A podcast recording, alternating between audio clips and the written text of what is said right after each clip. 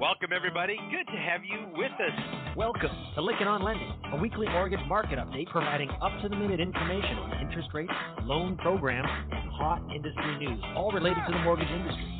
Brought to you by Transformational Mortgage Solutions. To participate in today's program, our guest call in line is 646 716 4972. Now, here's your host of Lykken on Lending, David Lykken. Let's begin. Welcome, everybody. Good to have you back on the podcast. We were at the National MBA Conference in San Diego last week.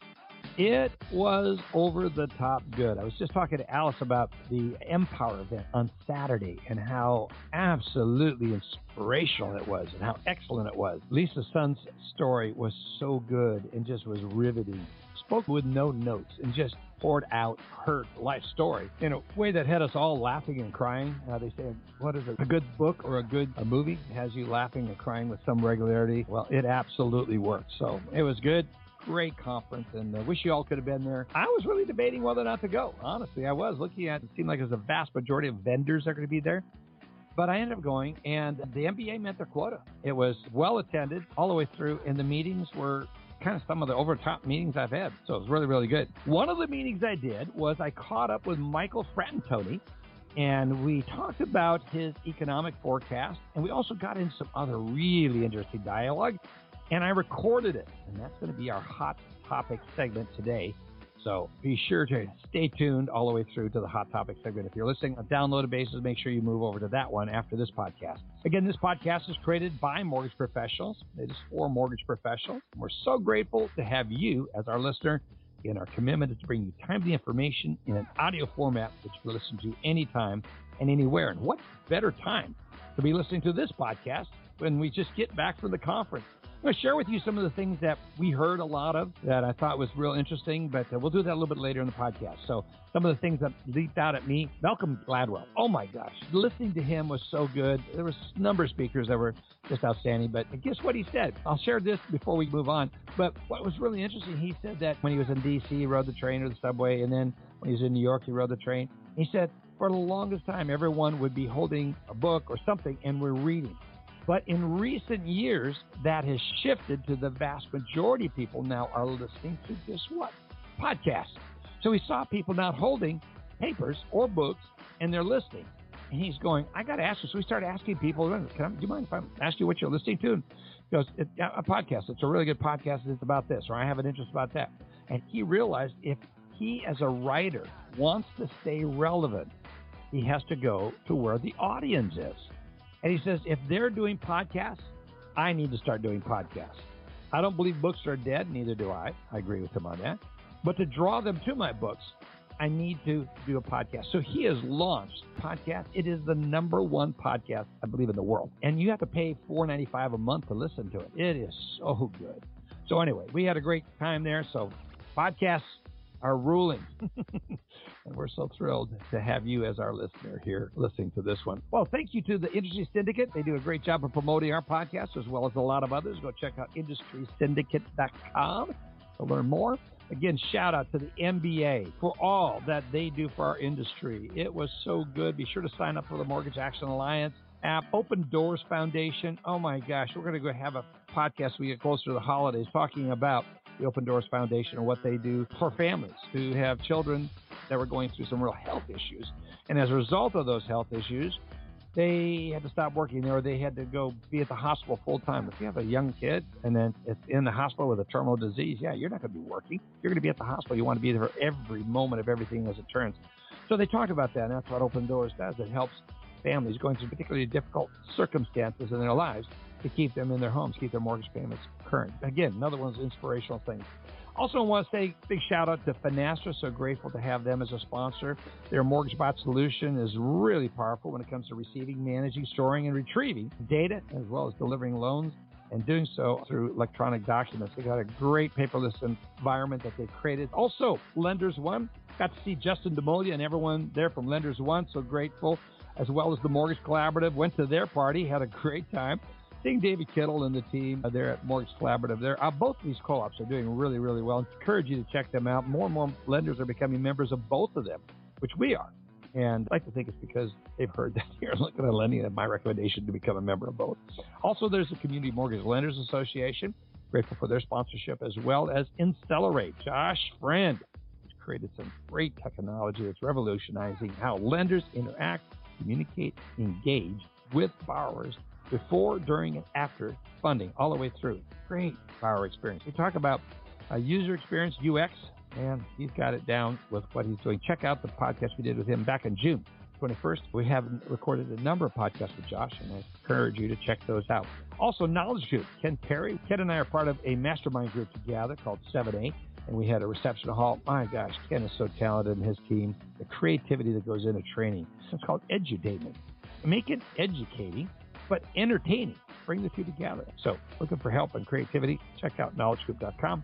Also, Mobility MMI, the mortgage market intelligence platform, as well as Modex. Both of these are companies do similar things, and they're a good complement to each other. We recommend you have a subscription license with both of these entities, Modex and Mobility MMI, to do recruiting. Also, SnapDocs is our newest sponsor. I want to say a special thank you to Rob, Alice, Alice, Alan, Matt, and Jack for their participation in the podcast. I don't know if Jack's going to be joining us today or not, but it's always fun to have him join in uh, with us. Welcome, everybody, to the Hot Topic segment of the Lykken on Lending podcast. If you're listening on a downloaded basis, we just finished up the weekly mortgage update. Encourage you to go back and listen to that podcast if you have not already done so. Gave a lot of updates from the conference. I think you're going to enjoy this interview. So let's get on with it. We're sitting here with Mike Fratantoni, who gave an excellent presentation along with Marina and Joel Kan, yes, an excellent presentation on Sunday. Why did we move the format to Sunday? Because you've always done it on Tuesdays, Mike. So we've actually tried that format at our commercial conference for the last couple of years, where we'll give the economic outlook presentation at the beginning of the meeting. And I think a lot of members find it really helpful because then whether they're in private meetings or at later panel sessions, they can sort of set in the table about what the market's going to look like in the year ahead. So we're trying it out here. The feedback we've gotten is positive with respect to the timing. Well, it makes sense because all our conversations are then framed around what you've presented and where we need to refocus, we're quoting back. So that's something that's very, very good. Let's talk a little bit about some of the highlights of what you presented there that you think are notable, some changes that you've made to your forecast. Yeah, sure thing. So I would say first on the macro front, we've been anticipating that mortgage rates are going to rise. So inflation's been running a little hotter than many people had anticipated, and I think that's going to persist longer than people had thought. You couple that with a job market that is really strengthening. We particularly look at the speed with which the unemployment rates dropped. And then the Fed is beginning to change their tune a little bit. Right. So expect they're going to begin tapering their asset purchases and probably a lift off in short term rates in end of 2022. So we move that in. But the rates are still at historical lows. So when you look at the projections, your projections are actually really good. And you know, while there's certainly a drop off in the refinances and all the predictable areas, you look at the overall volume and the overall parts of the industry, it's very favorable, Michael. Would you agree? That's right. So it's all in context, right? We're coming mm. from a 2020, which mm. is a 4.1 trillion dollar market. This year we think will be 3.8. Next year we think is 2.6. If you look at that 2.6, to your point, that is a strong year. But the change really, really matters and we're seeing an expectation of a very sharp fall off in refi. But on the other hand, we're looking for a record purchase market year, both in 2022 and going even higher in 2023. So for those lenders that are already positioned to prosper during a strong purchase market, it's going to feel pretty good, I think. Yeah, it's very good. When you look at the recent discussions that we've heard from the GSEs here, what are you thinking about how that might affect aspects about our originations. So obviously the PSPA changes that went in January really crimping the investor second home market, concerns about loans that might have some layered risks, and then the potential change to yes. the lever to cash window. And I think both the nature of that decision and the speed with which they were implemented, not terribly transparent. I think people were really pretty nervous there for a bit. So with the change in leadership at FHFA, they removed those constraints from the PSPAs, and it seems like it's a much more rational way to be going about these kinds of decisions. So, Acting Director Thompson was here, yes. and she made the point a number of times that Yeah, they're a supervisor for, they're the regulator for the GSE. So they're going to weigh in if they think there are undue concentrations in some of these areas, but they're just not going to do it in a way that's going to disrupt the market. So I think this is a real positive change for the industry. Yeah. I really enjoyed Secretary Fudge's comments. That was as inspirational as it was informational. Any takeaways that you pulled from that? So I couple her comments, our new chair, Kristy yeah. Fercho, and our outgoing chair, Susan Stewart. We're at a moment in time where everybody is agreed and focused on the racial homeownership gap and the need to make changes, right? This is something that has been a challenge for decades. But it's just so different now to see that all the forces, private industry, government, the regulators, this is not a partisan or a political issue. This is something that we need to change. And Acting Director Thompson said yeah. we're going to change it in a way that it's sustainable. There's no quick fix here, right? But there's ways to reach out and try to increase accessibility so we can get more homeowners in this country, which, again, broad agreement that that is uh, a positive. It's a way to build wealth. So I agree. Secretary Fudge's comments were very inspirational along those lines. And it's just so wonderful to see that it's aligned with where our new chairman is, yes. right? That again, it's this industry and government agreeing what the goals are. We may disagree about how you get there, but it's nice to be aligned on the goals. When you're looking at the economic forecast and housing, you talk about the big headwinds as far as inventory. When we spoke a couple of years ago, you talked about the labor and the shortage of material in, the building industry. Are we still seeing the same dynamics, Mike, or are we seeing new dynamics that we should be considering on the housing inventory, especially the new housing sector? Great questions. Everyone has been pointing to the extraordinarily wrap up and rapid growth in home prices that we've seen, 19% year on year, and that's just being driven by the supply shortage. We right. don't have enough homes. And as you said, for the last decade, builders have talked about their challenges getting enough skilled labor, their challenges finding land to build on, their challenges with respect to zoning regulations and how that impinge their ability to react quickly to demand. The pandemic just made that worse. Mm-hmm.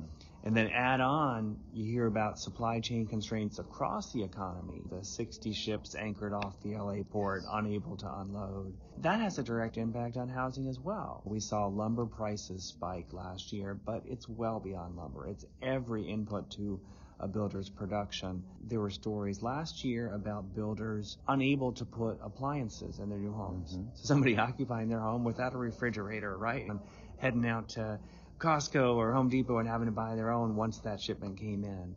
But it was interesting. I've been talking to some builder affiliated lenders at the conference here, and they say it, it is just whack a mole, right? You think you solved the lumber problem, and then you can't get windows.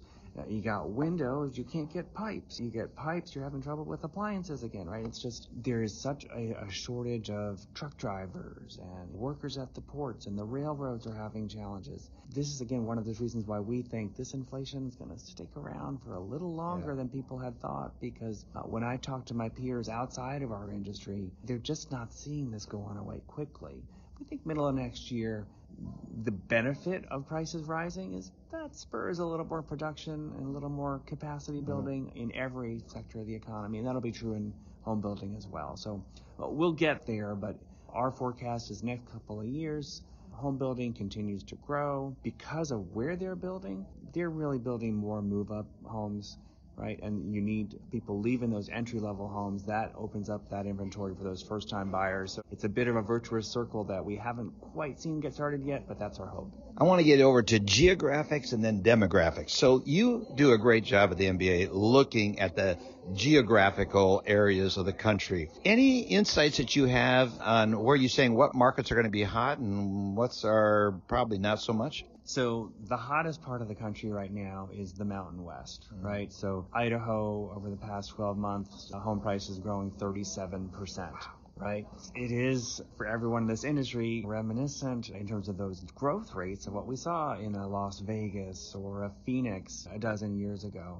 But again, the situation is so different right now. These are homeowners looking to buy a home. If you talk to residents in Idaho, they'll tell you there are a lot of California license plates there, right? Yes. And to go from a $600,000 home in parts of California to a $300,000 home in Idaho, it doesn't look that expensive, even mm-hmm. though the home price growth rate is extraordinary. It might also lead to a little bit of a tension between a longtime resident there who thought they were looking for a $300,000 home and now it's 350, right? Or right. whatever have you. So I think that's the hottest part of the market and it is people leaving the most expensive coastal markets, moving to these relatively more affordable markets in the Mountain West. A weak market, it's tough to find right now. Every part of the country is growing at, at double digits, but places like the Midwest or the Southeast, because they're relatively more easy to build are always going to see less rapid appreciation than in those places where it's tougher to rapidly put up new inventory. When you're talking about people leaving California, people leaving Washington State, we have a lot of family in Washington State just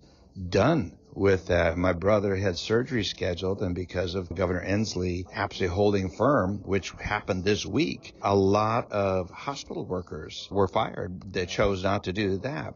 My brother's surgery got delayed and he needs serious back surgery. It's causing him to say, I'm selling my home in Bellevue and I'm going to move to Idaho, which you were just talking about. How much are we going to continue to see politics affect and cause for changes in economics here and there? I mean, how much are you tracking that, Mike? I mean, it's a, that's a huge question. I don't know that I got that part figured out. I'll, I'll rely on Bill Killmer to yeah. do our political forecasting. But whether it's decisions through the pandemic, whether it's decisions about tax rates at the state and local mm-hmm. level, whether it's decisions about sort of regulation and business friendliness. Where I live, there's a pretty sharp divide between folks that live in Maryland, D.C., and Virginia because they have sort of different buckets of those choices, right? right. You, you get some services, you get some taxes, you get some parks, you get some amenities, and you got to choose sort of what that balance is. It's always going to be the case that someone who's renting is going to be a, a, little bit more mobile than a homeowner. Right. Homeowning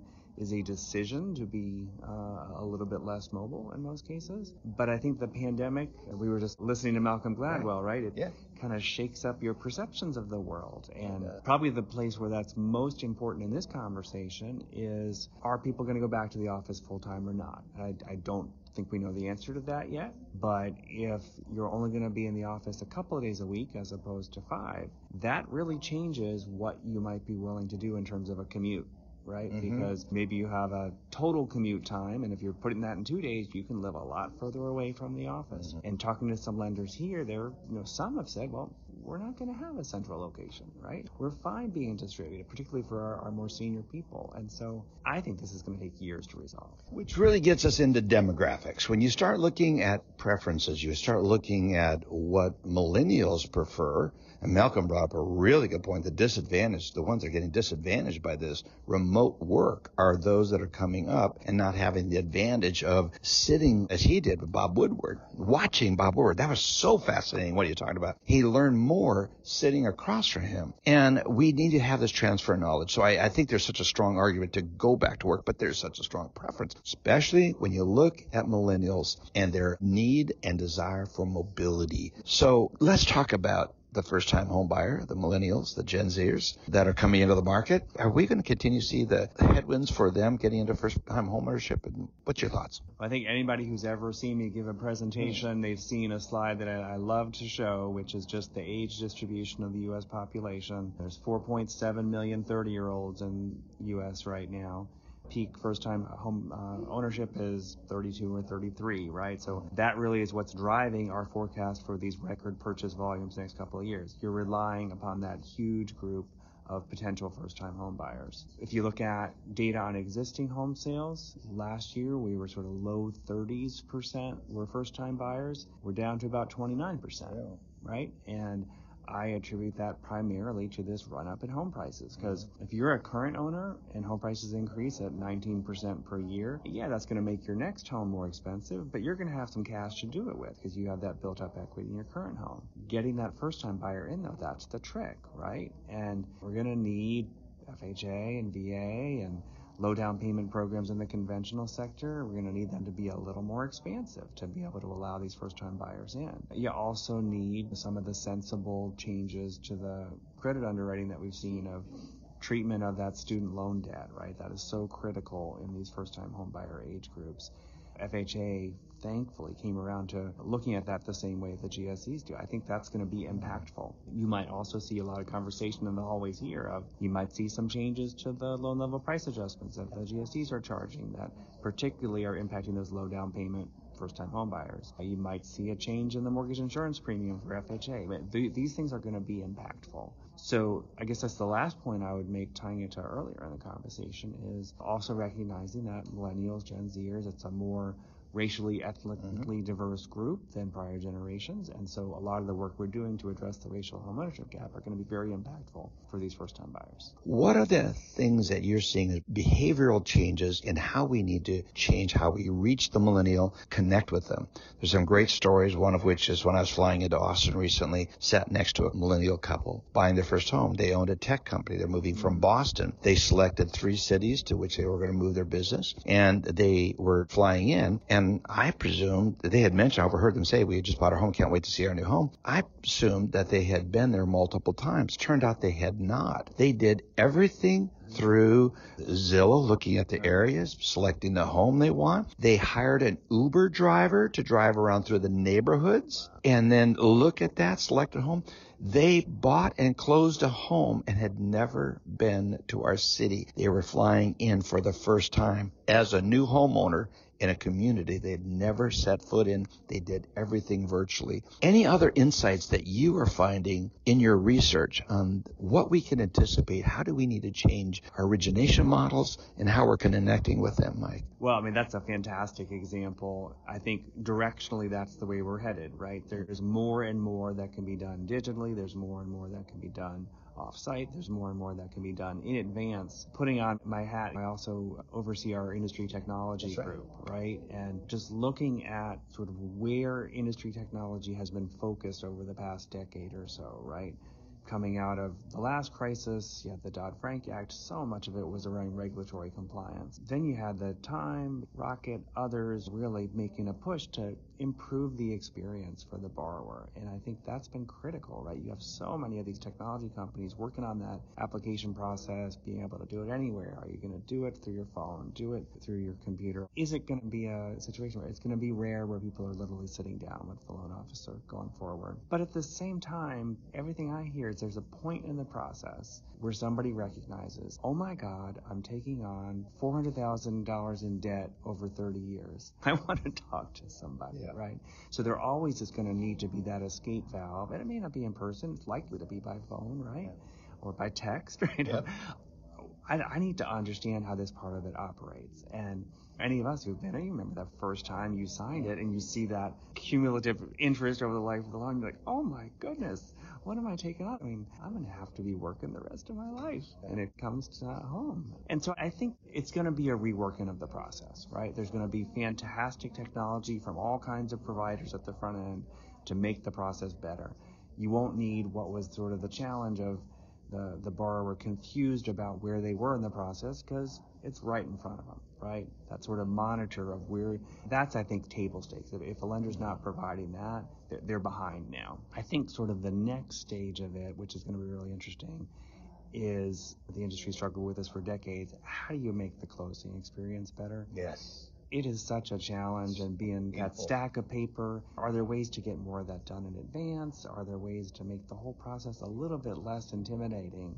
But still fully informing the borrower. And we've had our disagreements with the Consumer Financial Protection Bureau, but I, I think you know, this will be an area where their, their, heart's in the right place. To the Malcolm Gladwell mm-hmm. discussion, how do you make people aware of the information they're receiving in a way that they can digest it and not make false assumptions about what they're signing up for or what that disclosure means, right? That's, there's a lot of work to do there, and it's, it's consumer education, it's regulation, it's lenders and technology providers you know, working together to improve that experience. But I think that's sort of the big knot right now. That, that's a tough one. I just was reading an article yesterday that Inman published, and it was uh, really caught my attention. The headlines is "We the Realtors are not going away. They're always going to need us." Any insights in how technology, Zillow, all those new online searches? We talked about the story of these people that I met on the airplane flying in, found and bought their home. What are your thoughts on the loan officer and the realtor go back to Malcolm Gladwell's book, The Tipping Point. Are we at a tipping point, or do you anticipate one? So I think it's going to be gradual. It's, it's going to be evolutionary. I said sort of the nature of the transaction. You want somebody on the loan officer side who's got the expertise to explain to you what your options are and explain to you how the process is going to work. So really that advisory role, I think that's going to stick with you. Less the, I'm going to take your information down because that's not the best way to do it anyway, right? On the real estate agent side, similarly, um, negotiating a transaction for the largest purchase of your life. Again, I think most people want somebody on their side for that, right? And the exact nature of that relationship, that may change, but I, I, I think there's always going to be a person there. There's the need to have that the relationship between those two parties, that's always an, an interesting dance, right? And I think that'll continue to evolve, but I think both players are going to have a role. I think it's going to be interesting to see, though. You talk to Marina, our data is pretty clear. We had the exceptional 2020 and 21 experience where loan officer productivity got higher. But for decades, we've been at about four closed loans per month for a loan officer, and it just doesn't move. Yeah, right? No. We throw all this technology at it. We do process redesign. We do and it's about four loans per month. And going back to the levels of volume we're thinking about for 22 and 23, I'm not going to be shocked if we're there.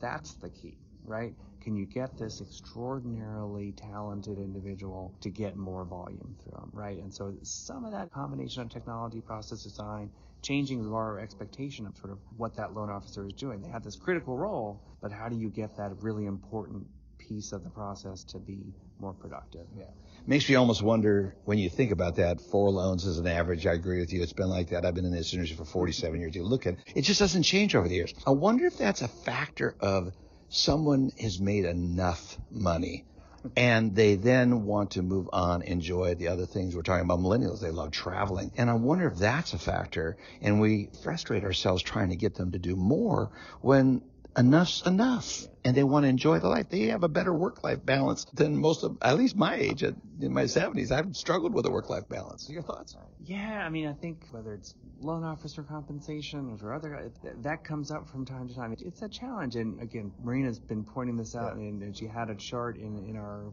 presentation here. You look at the composition of the expenses to originate a loan, it's primarily sales expense, mm-hmm. right? So it'll be interesting to see if that evolves in a way to one sort of change the mix of inputs into a loan origination process, more technology, a little bit less human, and also getting more productivity out of those folks. It's obviously a dicey subject, right? Because everybody who's an owner of a company wants those top producers, and uh, probably not the best way to retain them by, by messing too much with, with the compensation, compensation system. Yeah, yeah that's such, such a good point. It really comes down to a lot is about leadership. And I want to thank you for the leadership you bring to our industry. I watched your presentation. I watched you over the years, and I said to you when we ran to each other the other day after your presentation, there's something about the way you're presenting. You're doing such an excellent job, Mike, and I want to say thank you. The whole MBA team, there just seems like there's a real awareness of the soul and how you guys are touching and speaking to people. So I want to say thank you so much for taking a few minutes to be with me here at the conference and giving your thoughts. We could go on and on and on. There's so many insights. I need to get you back on here again quickly, both you and Marina, but I want to thank you so much. Thank you, David. Really appreciate it. Joel did such a great job up there on the stage with Mike and Marina. So we're going to get Joel to come on the podcast as well. We're going to be focusing on economics. I'm looking at a number of interviews we have scheduled up with some chief economists that part of the industry. It'll be very interesting. Next week, be sure to come back. Of course, we have so many loyal listeners. And again, thank you again to all of you, as we say in Texas, all you all, for stopping by and introducing yourselves and and expressing your gratitude for this podcast. We're grateful to be a part of the way you get information and keep you up to date. Again, our goal is to bring you timely information in an audio format that you can listen to anytime, anywhere, as we say at the beginning of the podcast. Appreciate you all so much. Special thank you goes out to our sponsors, Finastra, the Community Mortgage Lenders Association of America, the MBA, Lenders One, Insellerate Mobility, MMI, as well as Modex, the MBA, Knowledge Coop, the Mortgage Collaborative, and our newest sponsor, SnapDoc. Soon to be falling out of the newest sponsor category because we're going to have Simple Nexus as a sponsor here shortly. So very excited to have you listening. Folks, we're grateful for our sponsors, but we're so amazingly grateful to our listeners. And it's you that has made this podcast so widely listened to. And we're thankful for each and every one of our listeners. Have a great week, everybody. Look forward to seeing you back here next week. You've been listening to Lykken on Lending, a weekly mortgage market update with your host David Lykken of Transformational Mortgage Solutions. Join us next week, and thanks for listening.